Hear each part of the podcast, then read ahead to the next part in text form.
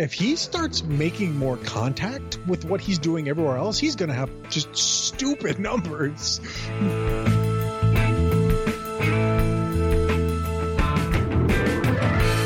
If you can go six and six while the, everything's on fire, I mean, hey, if things turn around, you can definitely put a winning streak in there.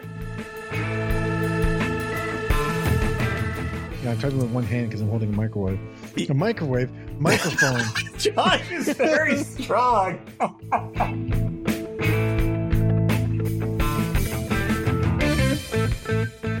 and welcome to episode number 200 of Artificial Turf Wars, where we're attempting to prove that if you do something 200 times, you need not become all that much better at it. I am your host, Greg Wisniewski. and I am joined by uh, the ever vigilant Joshua Howsam. Josh, how you doing tonight? I think you nailed it there. I'm good though. um.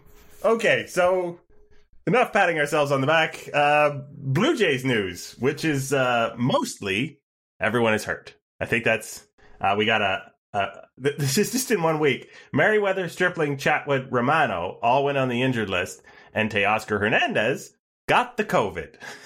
it's perfect. Yeah, it's and this is to join Hatch, Pearson, Springer. like, guys, they were already out. It's just like my God, like it's just, it's crazy. Wait until we play. The, wait until the, we do an inter squad game between the hurt guys and the not hurt guys, and we see who wins.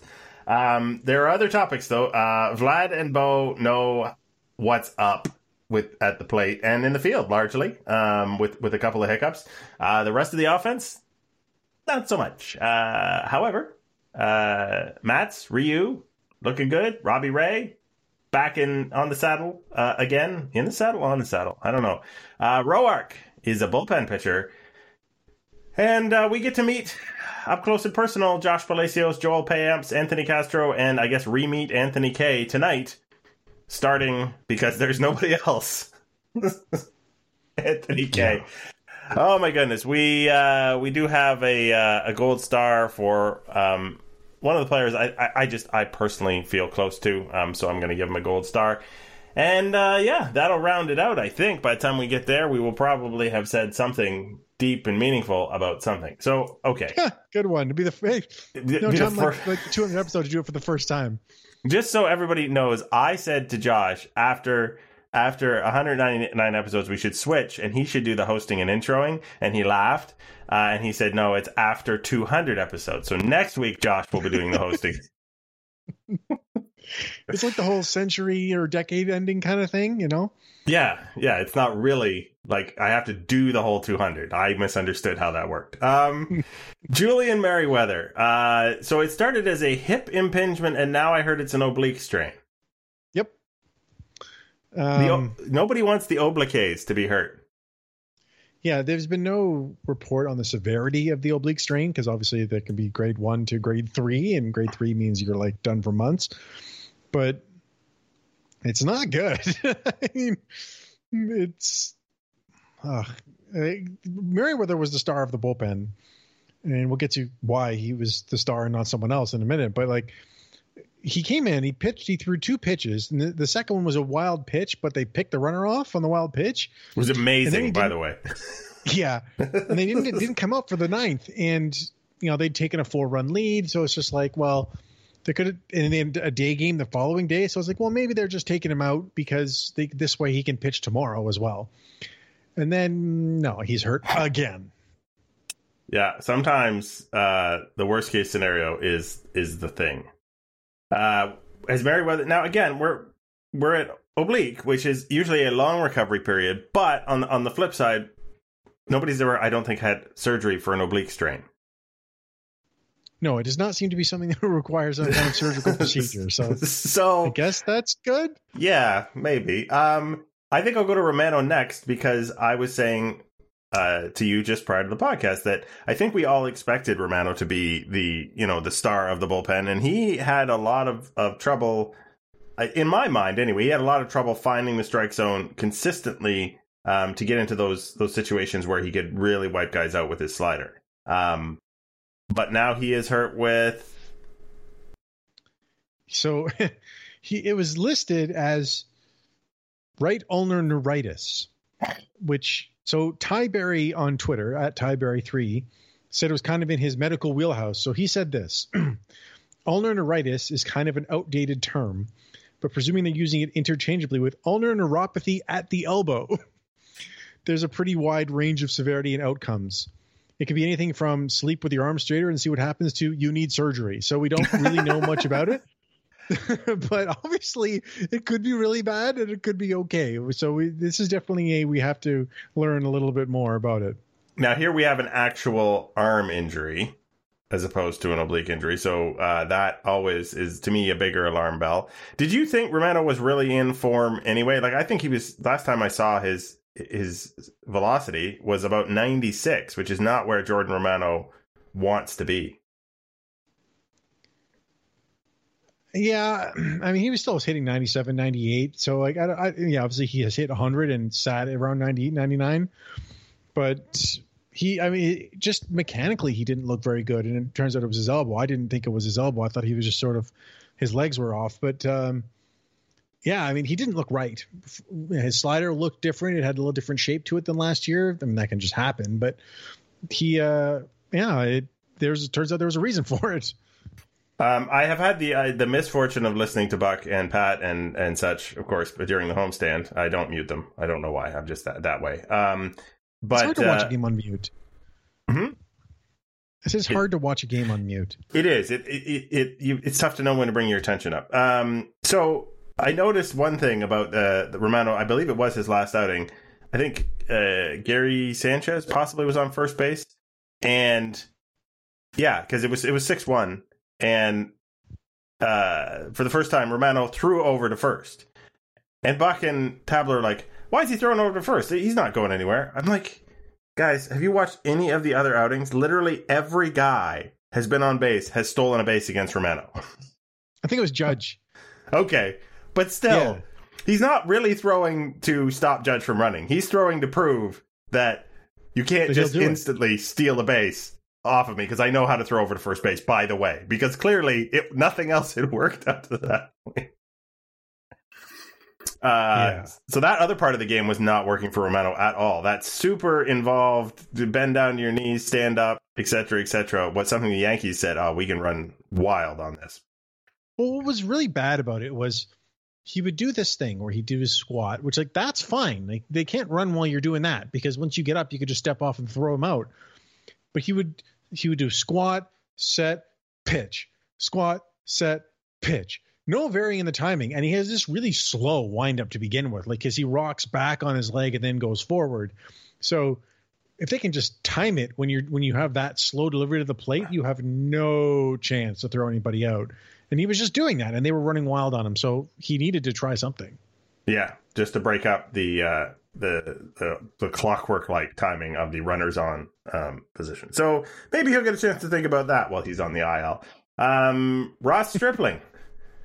you know what? I, I remember Chatwood is, is some kind of elbow impingement, but I don't remember what happened to Stripling. Forearm flexor strain. Sure.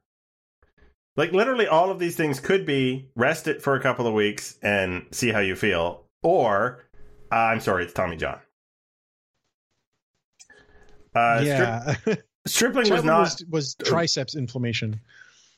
Oh, okay, the back of the arm or the, the yeah. upper arm instead of the lower. Yeah, well, so far away from the elbow. Um, Stripling was not doing himself any favors on the mound anyway. So I'm not sure how broken we are up about that, except that these innings need to go to somebody. Yeah, and when we get to um, to some of the moves that they've made. Well, we'll get more into depth about how they're covering them and how they're not covering them specifically. But um, yeah, like he, he wasn't great, but he was. I mean, they need, like you said, they need somebody to pitch. I mean, Anthony Kay starting this game, going into the start of the this, of spring training. So before Pearson and Hatch got hurt, I think Anthony Kay was tenth on the depth chart among starting pitchers to start the year. Tenth. It's April 15th. yeah. Uh, they, the the injuries have just been wild. I mean, I, like there's people getting injured all over the game right now. It's kind of a problem, but the Jays have right now, 10 injured players, not counting Kirby Yates, who were on their 40 man to start the season. So 11 if you count the guy who's out for the entire year. It's it's tough to turn 25% of your roster into something when you're doing substitutions. 100%. Yep. Um and lastly, but certainly not leastly, Teoscar has COVID 19 and yeah. is symptomatic. Yeah, it's that's the obviously the worst part. He actually has the illness as opposed to just testing positive, which is bad enough as it is, obviously. But you know, this means that they're his health is at risk, right? I mean, it's not yeah. nothing to get COVID.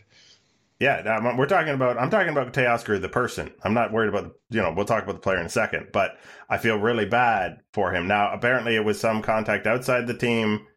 Yep. Uh, it was confirmed as a positive. They isolated Teoscar before he showed any symptoms, and then a day or two later, he, I mean, he, both tested positive and began to experience symptoms, to my understanding. So the full 14 days of isolation, and then has to be symptom free and then has to have what, whatever it is two two negative tests in a certain period of time before he's even allowed to to contemplate coming back onto the roster. Yeah, it's ten days in the baseball protocols, but yes. Oh, sorry, but he had already been. It was ten more days from whenever he went on the IL. I thought. I thought yeah, he'd already been yeah, in isolation. I just, I just like, wanted to clear that up. No, but it's like ten days you know, under the COVID protocol from the positive test. Oh, okay, fair enough. Yeah.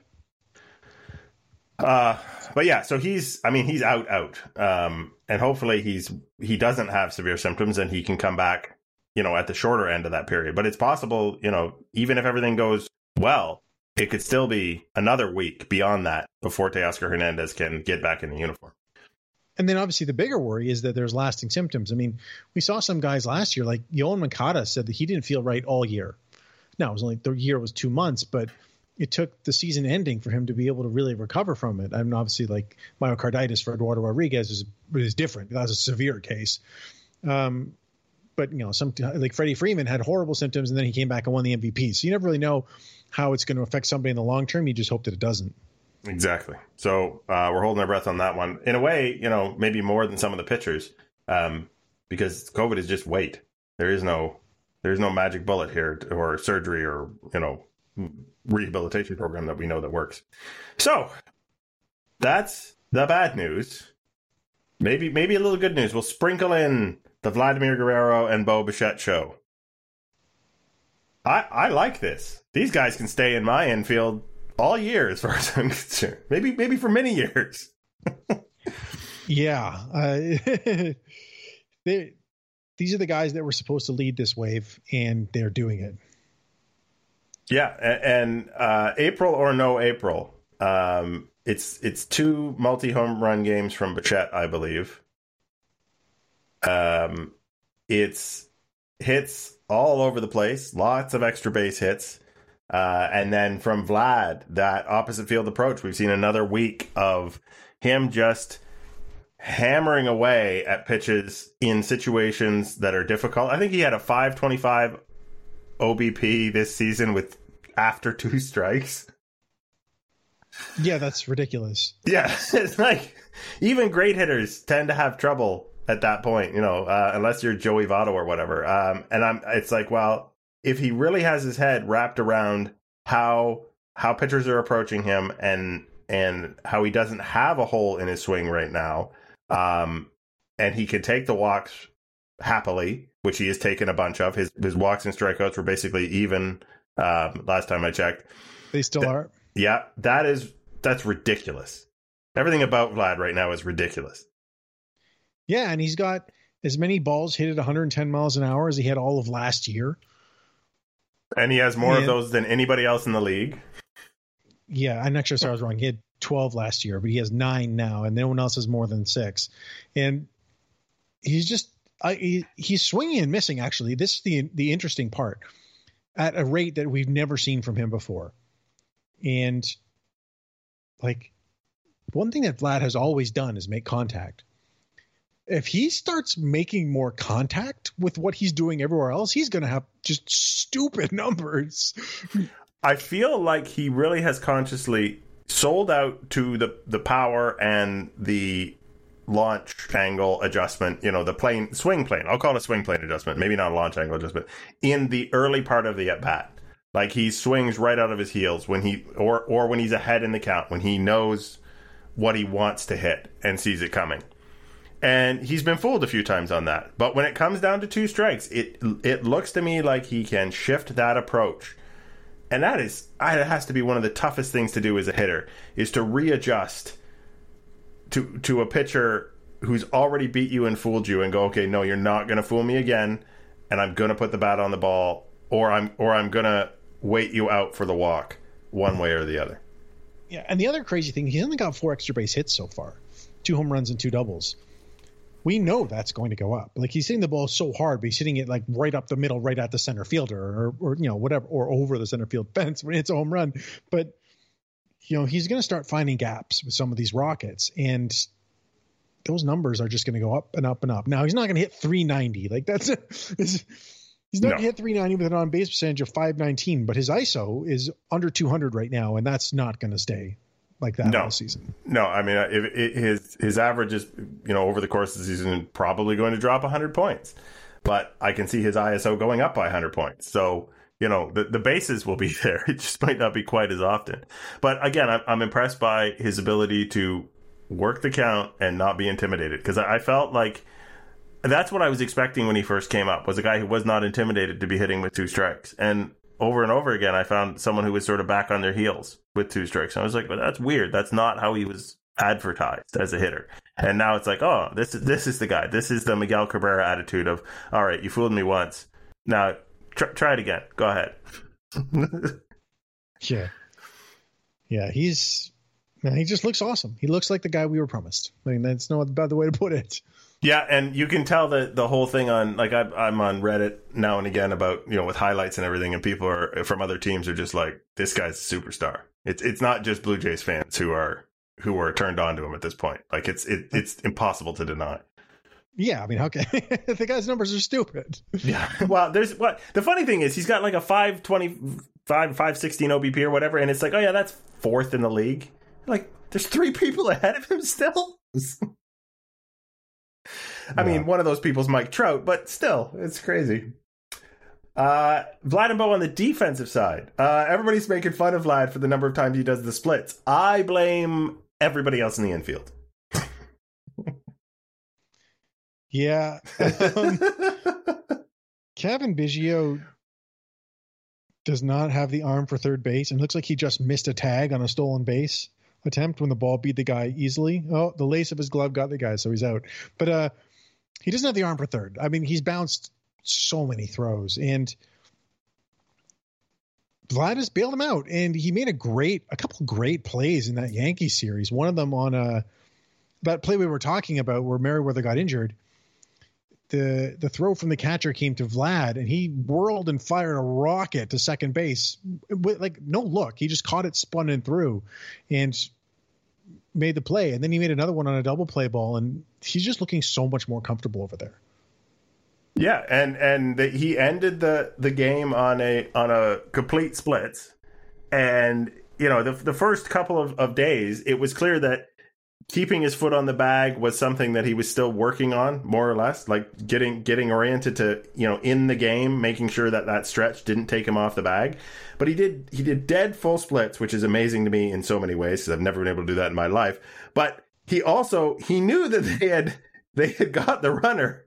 And the expression on his face was like i guess i'll just stay down here in the splits until you review the replay. I don't know what else i'm supposed to do he looked just so pleased with himself. Um, yeah, and that stretch in that case uh, managed to get the out. There, has been other times when the pitcher has given him a, a bad feed, um, and he's you know he's attacked the ball enough to to get the out when the runner's bearing down on him. There's just a bunch of different situations where where Vlad's been great. Bo, on the other hand, uh, is better when he doesn't think about it. Defensively, you mean? Yeah, the longer when the longer Bo has to do what he needs to do, the the higher and higher the chance goes that he's going to miss his target. Yeah, I yeah, I mean it's true. He's when he when he can just when he just catches it and fires it, he's been a lot better.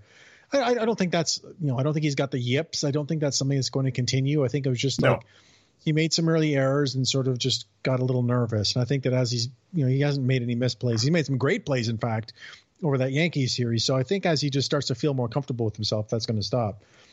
But on the offensive side, the Jays have two walk-off home runs, or sorry, four walk-off home runs all time against the Yankees, and he's got two of them. Yeah, in a um, very very short span of time. yeah, and like he's over a thousand OPS now on the season. Um, yeah, you know it's fifty some odd handful, you know, fifty ish plate appearances for him and Vlad. So the numbers themselves are not that meaningful, but he's just on fire right now, and he's showing that power the other way that we talked about a couple weeks ago. Both of his home runs were to the opposite field, and like if you can do that, then it's just hard to pitch to you. It's just that simple. Yeah, and um, and again, not unlike Vlad, hit, the extra base hits come easy for Bo. Um, you know, he finds gaps. Uh, he has, you know, the extra couple steps. Oh, by the way, Vlad has the most improved sprint speed of any runner in MLB right now. Like two. Yeah, by over two feet per second. uh, He's yeah. average. He's a league average runner right now. Yeah, and I mean that's that's super good because he is a he's a I, in my estimation he is a good base runner in on the thinking side of base running. Um, so being average and a good thinker is way better than being average and a a uh, you know what I'm trying to say below average and a good thinker. Um, those extra couple steps are going to help him every. Do we? We I think we have to talk about the rest of the offense though. Yeah. What what um, little there is. Grichuk has still been okay, and Palacios, who you know who gets called up, he's been quite solid. Everybody else sucks. like I'm not saying they suck as talent wise, but the performance has just been putrid. I mean, the Jays as a team, and this is with two guys who have 1,000 plus OPS. Right. as a team, their OPS is 699. And with runners in scoring position, it's 571 with a 206 batting average. They're just not this, getting this inc- it done. Includes a game where they scored 15 runs. Yeah which somehow they did without hitting any home runs, which is really impressive. Um, yeah, you know the the strikeouts are up, the walks are down, you know, and that's the wrong. Everyone's strikeouts are up, like that's just the nature of the game right now. But the walks being down is the problem. If you're not going to get hits, which they're not, and you're not going to hit home runs, which they're doing sometimes, you better walk. And it's just not happening for most of them. And you know, like they some of them will turn it around. Like Lourdes looks, lost right now, and there's no reason to expect that that's going to continue. Yeah, but well, I think especially with Lourdes because we have seen the streaks of nothing before, and then it it literally turns itself on its head because that's just the kind of hitter Lourdes Gurriel seems to be. Yeah, and he's also swinging and missing at pitches that he doesn't swing and miss at, and looking bad doing. I think he's just off. He Needs a day or two to just you know, as turn Pat, things as, around. As Pat and Buck would say, he needs a blow, and I would be like, no, that's not what you say. yeah, the guy who's a little interesting is Semien because he's got the four home runs, but that's kind of it. Yeah, that's um, paper, that's papering over all of the other, you know, the strikeouts. If you want to talk about strikeouts up, and I don't look at any actual numbers, uh, other than maybe Rowdy Tellez, Marcus Semien is my first candidate for the strikeouts are up. Yeah, I mean, he leads the team in strikeouts, tied with Cavan Biggio, who's also striking out a ton. And he's popping it up a lot when he's not striking out. He's just not hitting well. And he can be better than this. We've seen him be better than this, even in his bad years. but uh, yeah, I, I, don't know. Like it's just I, the, this team has a lot of guys who will go cold, even when healthy. You know, Teoscar, Rowdy, the catchers. Grichuk eventually will go cold. I mean, we just know that's going to happen the only guys you really feel confident will not go cold for stretches are Springer when he's healthy, Vlad and Bo. But just all those other guys are cold at the exact same time. Yeah, and I would, I, I don't know. I, I feel like if hitting was as contagious as some commentators claim, that at least you know one or two more guys in the lineup would have kind of picked up on the hey, if you could just get on base here, if you could just you know squeak out a walk, that when it comes around to, to Vlad, he will drive you in. Give him a chance. But it it has not happened yet. Um, Rowdy Tellez, uh, I mean, an actual hit and then an actual home run on consecutive days, his first two hits of the season, that maybe saved him. Well, Teoscar Hernandez is what saved him from from leaving this team prematurely. Uh, well, it would be not being healthy yet. Well, yes, yeah. In the long run, Springer everything hinges on on what what slot Springer takes up. Um, Palacios, I was I was really happy for four hits in his in his uh was it debut second game second game four hits hey and then I don't think he's had two since but well he's got six hits. Yeah. actually he had one in his debut and then one yeah. after that but he's also walked a couple times. You know he's he's six for 16 with, not horrible. so like with two walks and he's been hit by two pitches like that's fine. Um the corner outfield defense is kind of oh boy.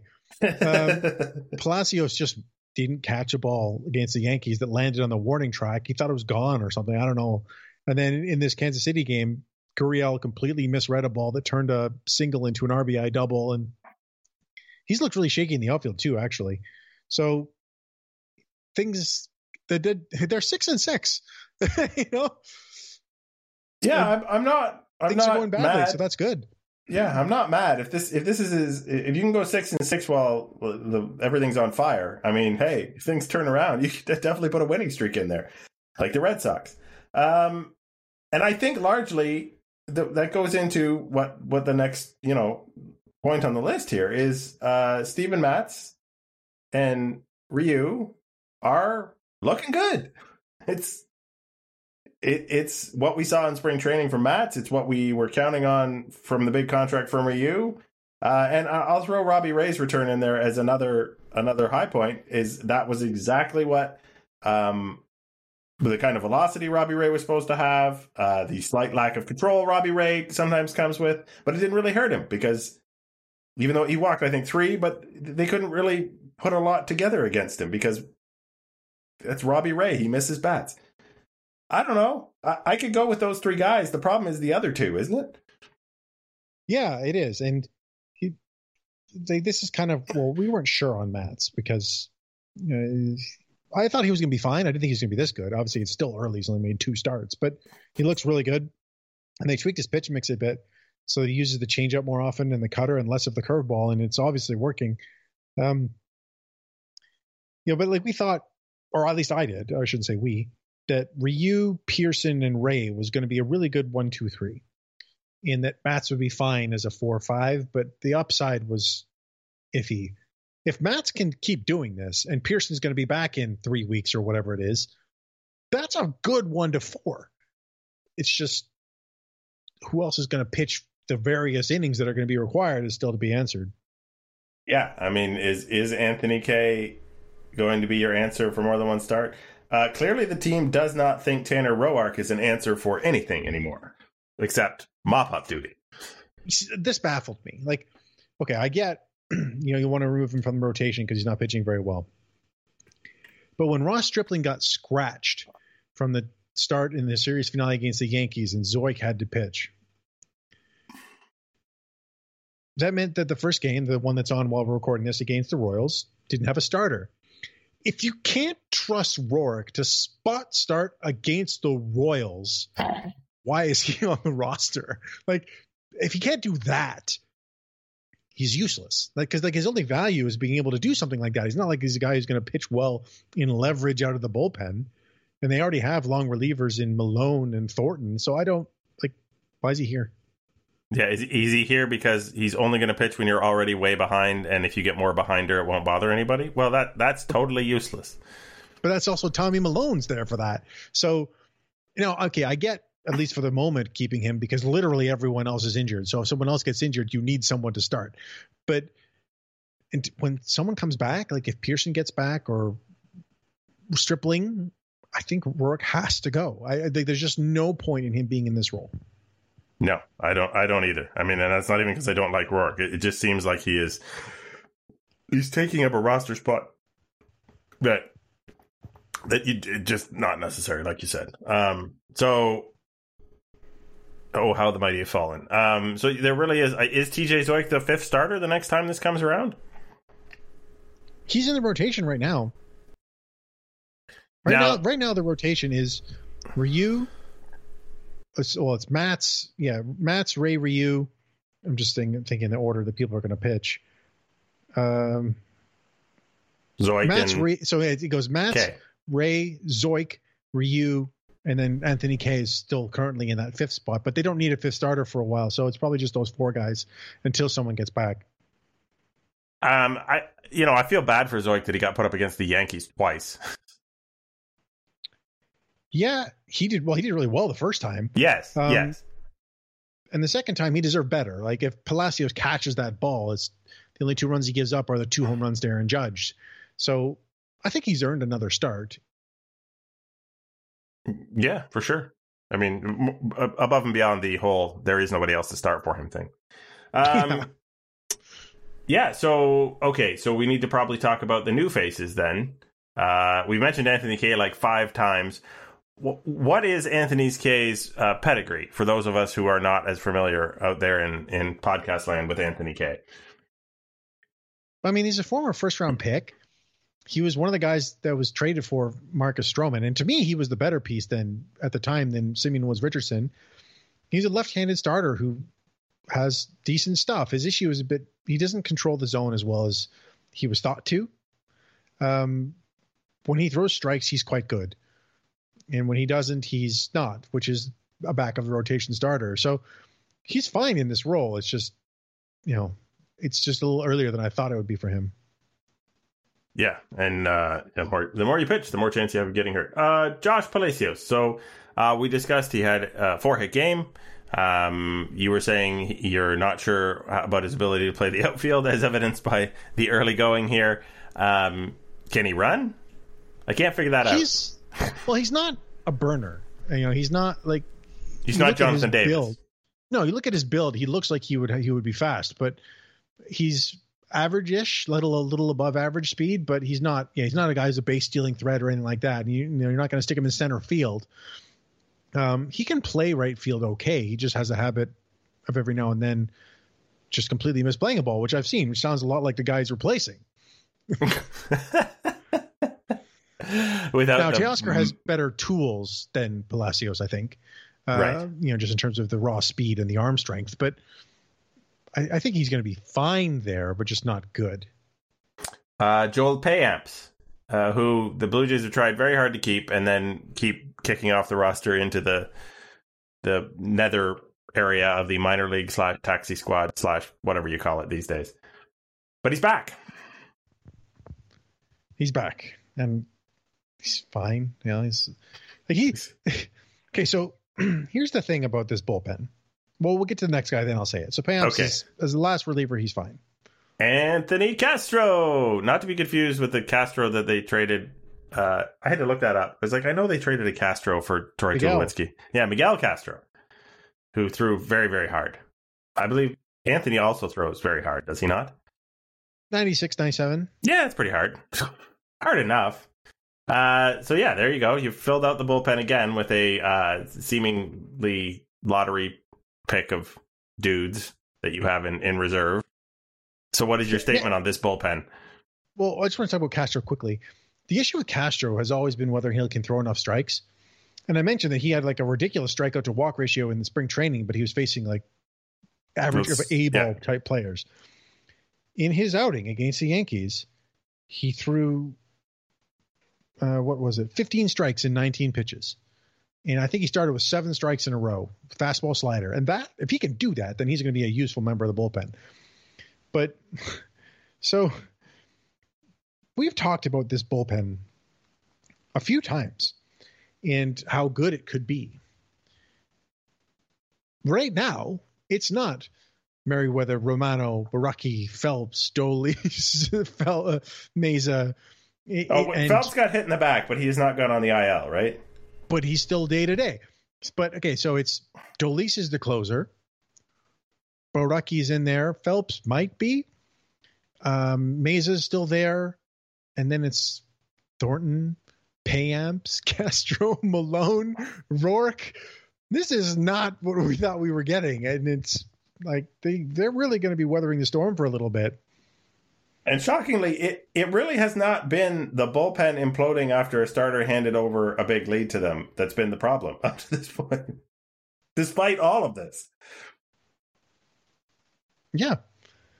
And we'll see how it goes going forward. Now, because as we mentioned, like Casher looked great. Mayza looked has looked fantastic. I mean, his sinker against the Yankees in that ninth inning was just unbelievable. I remember I joked about it's like there's no one has a Zach Britton sinker except Zach Britton. It's close. Like my goodness, like, uh, there were there were the so that double play you were talking about where uh where Vlad did the splits after both threw it from his seat. I was watching the replay of that and just watching the pitch because it, it dove down and in, and I was just like, "Oh, where did this come from?" But uh, so there's still some talent there, just guys without track records. Yeah, we're gonna need a little magic pixie dust to get it through, and it looks like we've got some of it out there um, uh, in the bullpen more than anywhere else. Do we have questions from the people? Because we can come back and answer them. We have lots. All right, we're going to take a breather. We're going to come back, answer your questions, and going to hand out one star of gold. We'll be back.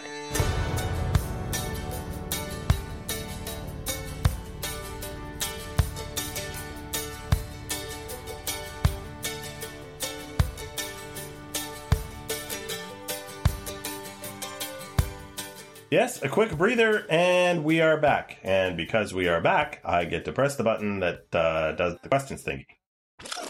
Time now to hear from our listeners. That just seems silly. Here are the rules. First, I ask a question, then you ask a question. Now, how does that sound, sweetheart? Could you repeat the question, please?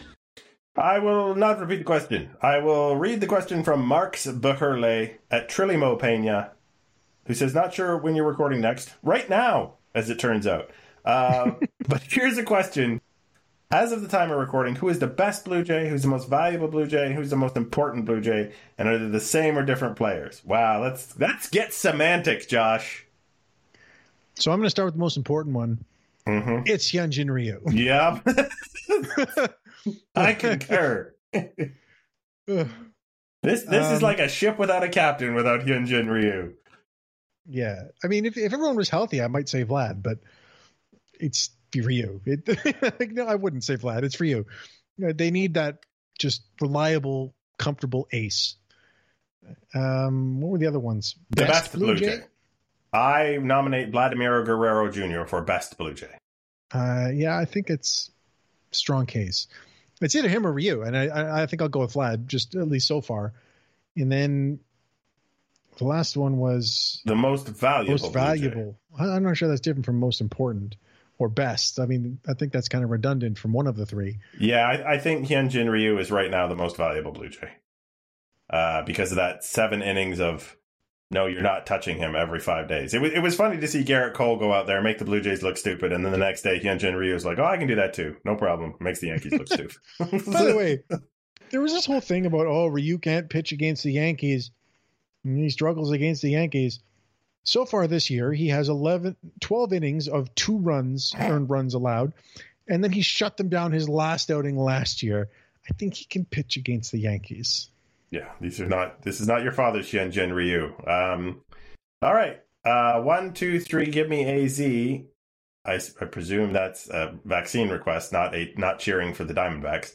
Leslie underscore nope. Uh, my question is a follow up. Do you think the Jays need to settle on a closer sooner rather than later, or focus focus more on situational closing? Well, yeah. This so this is a follow up. For some reason, these went out of order. Oh. The original question was from Brendan Kuhn. Is there anything to take away from Romano looking a little shaky? Well, we know yeah. now, so we don't yeah. need to go into that. uh, also, thank you for the congratulations, Brendan, on the 200. Um, my uh, to the follow up question. I do not think the Jays need to anoint a closer, especially considering all of what has gone down in the last week regarding injuries. Yeah, so this was asked obviously before Romano was announced, but even if everyone were healthy, I don't think that they should do that. I think they should use them the way that they were. You know, if, if Romano is obviously, this is assuming people are performing as expected, but I like the idea of Merryweather being able to pitch to you know five outs if need be, and Romano being able to be trusted to be a fireman against the middle of a lineup. And whenever that situation arises and you need those guys, just turn to them. Having that flexibility is a good thing. Yeah.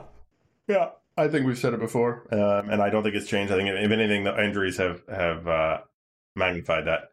Um, incoherent screaming at Split Letters asks, uh, first says, congrats, dudes. Again, thank you. Uh, here's the question. Were we all wrong to assume the Yankees were going to run away with the AL East? Like, they look good, but not the dominant force of years past. Josh? I don't think so. I think the Yankees are going to be very good. Some of their guys haven't gotten going yet, just like the Blue Jays. Like that's like you know making assessments about the Blue Jays offense this early in the season and what they're going to be the rest of the way. The Yankees have a lot of really really good players, and Luke Voit is coming back in like a week, so I still think that they are the team to beat, even if the pitching though their pitching looks shaky, right? Kluber looks bad, and Taillon looks hittable but Severino's on his way back. They've got Deivi Garcia coming back, coming up. I, I, just think they're still the best team. I, I don't think it's out of the realm of possibilities that the Yankees make a move early if they don't think Kluber and Taillon, Taillon between them can can fill a rotation slot. You know, if there's if there's somewhere to get better pitching, the Blue, the Yankees will go and find it. Um, and yeah, I, I, I think right now it's just April. I, I wish I wish I could say the Yankees were done, but I will not say that at all.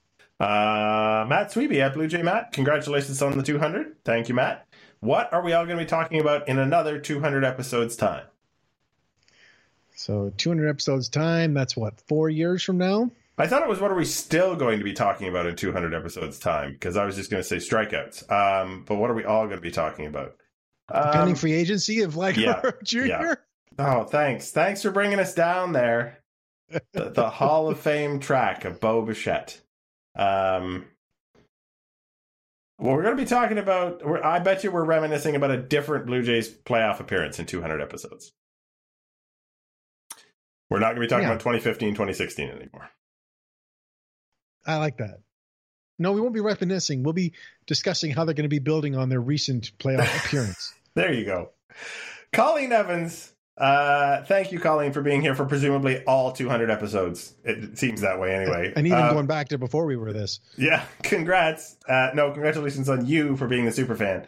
What defensive position do you think Cavan Biggio's is best, and that's in quotation marks, Josh, suited to be playing, and what would that look like with this roster, provided you don't think he should be playing third? Huh. So the problem with this roster is that there's no one else really to play third. Um, well, I mean, assuming that Vlad is not going to be doing that, I think Vlad is the first baseman now, and that's just the way it is. So I think he has to.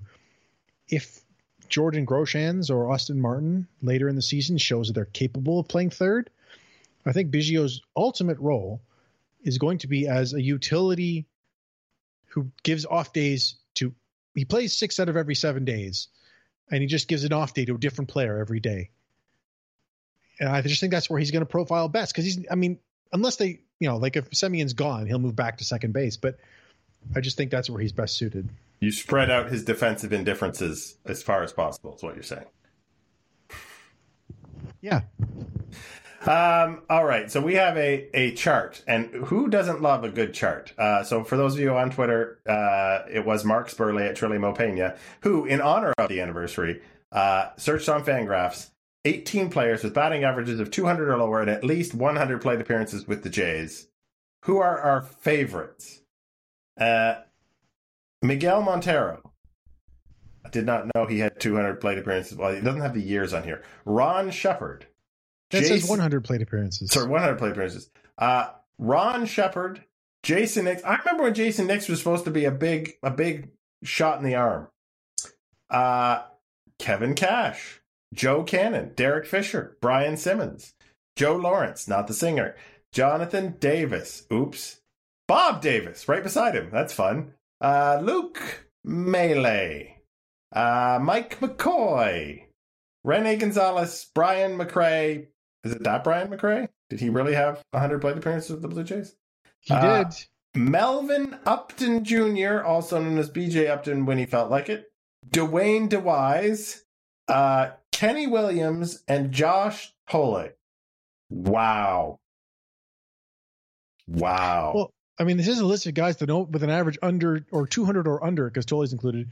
So it was going to be a wow list. Yeah, no, I'm just thinking about like some of these guys. You could see that they had um they had a uh they could run. I mean, there's there's a whole bunch of these guys where it's like, oh, they could run. Uh, Kenny Williams. Uh, Dwayne Wise was he could play defense.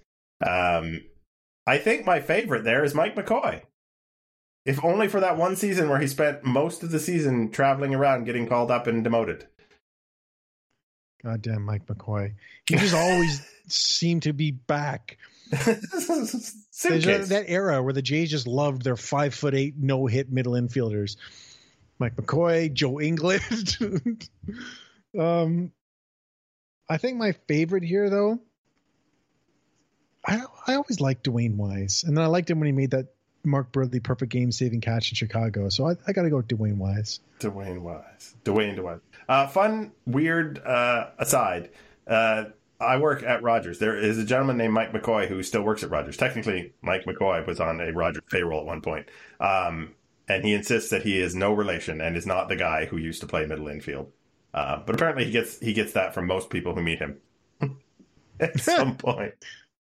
Funny. Not- it's funny that Mike McCoy is recognizable enough or, or memorable enough that people say that. Yeah, exactly. Um, wow, Derek Fisher really did not have a good run with this team. Thirty-seven percent K rate, the highest among all of the below, uh, below two hundred hitters on that list. Well, thank you, Trilly Mo. Uh, that is a strange but strangely appropriate way for artificial turf wars to honor said anniversary. I am going to hand out a quick but important gold star like this. I think that's rather brilliant. So I did good, right? I mean, I would have thought you'd get a gold star. You enjoy that. You've earned it. Uh, my gold star goes out to Zack Greinke, a player who I, I really empathize with. I think because it's clear that whatever Zack Greinke is doing, he doesn't understand what anybody else is doing out on the baseball field. Um, and he, you know, he, I know he walked away from the game because of anxiety at one point, and he came back to it. He even said he liked it without the crowds, uh, which tells you a lot about him. He also is a genius.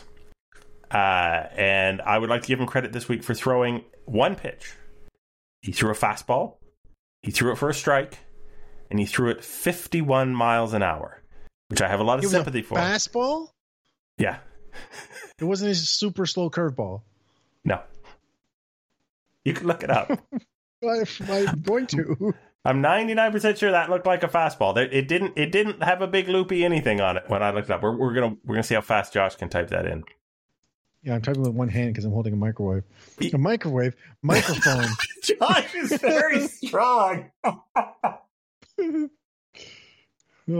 Oh man, what do you think's going at the front of the podcast? Probably that. Oh man. I can't tell. Well, it was loopy, but I can't tell if he just lobbed it or. I'd just like you to know that I, a grown man, if I really if I really put in the effort on one of those radar guns outside the, the stadium, I can usually get it up to 51 or 52 miles an hour. So my max effort pitch is Zack Greinke trying to make someone look foolish, but with control. Uh, that's my gold star. He Oh went boy. through. He, he has hit 100 miles an hour before. He can't do that hard anymore. So he's got a range on his fastball of 50 miles an hour. Yeah, that doesn't look like an Eephus pitch, though, does it? It's not your classic try and get the hitter to to play, you know, look like he's in a softball game trying to tee off on you. no, It just whis- took it. Yeah. Well, yeah, called strike. I think I, as an umpire, I can imagine that moment where you, you know, you anticipate the pitch, right? Just like the hitter does. And there must be a moment with the umpire. It's like, I'm sure it'll get here any time now. Oh. What, uh, what say you for your final thoughts, sir? So we've been talking about some of the numbers for these hitters. You want to know who has a 2000 OPS? Pablo Uh. Sandoval. He's got three home runs. Early Back, season, baby. it just this is no, this is no. Back. He's three. He's three for eight. Oh. This is just fun with early season numbers. There's a guy with the White Sox, Mercedes, who's hitting over 500 right now. Yeah, but have you seen how hard that guy hits the ball? Oh no, he's he's good. He's gonna be he's gonna have nice numbers when the season ends, but he's not gonna hit 500. I hate the it's early comments, but it's early and we really shouldn't be looking at anybody's numbers yet. The early part of this podcast notwithstanding.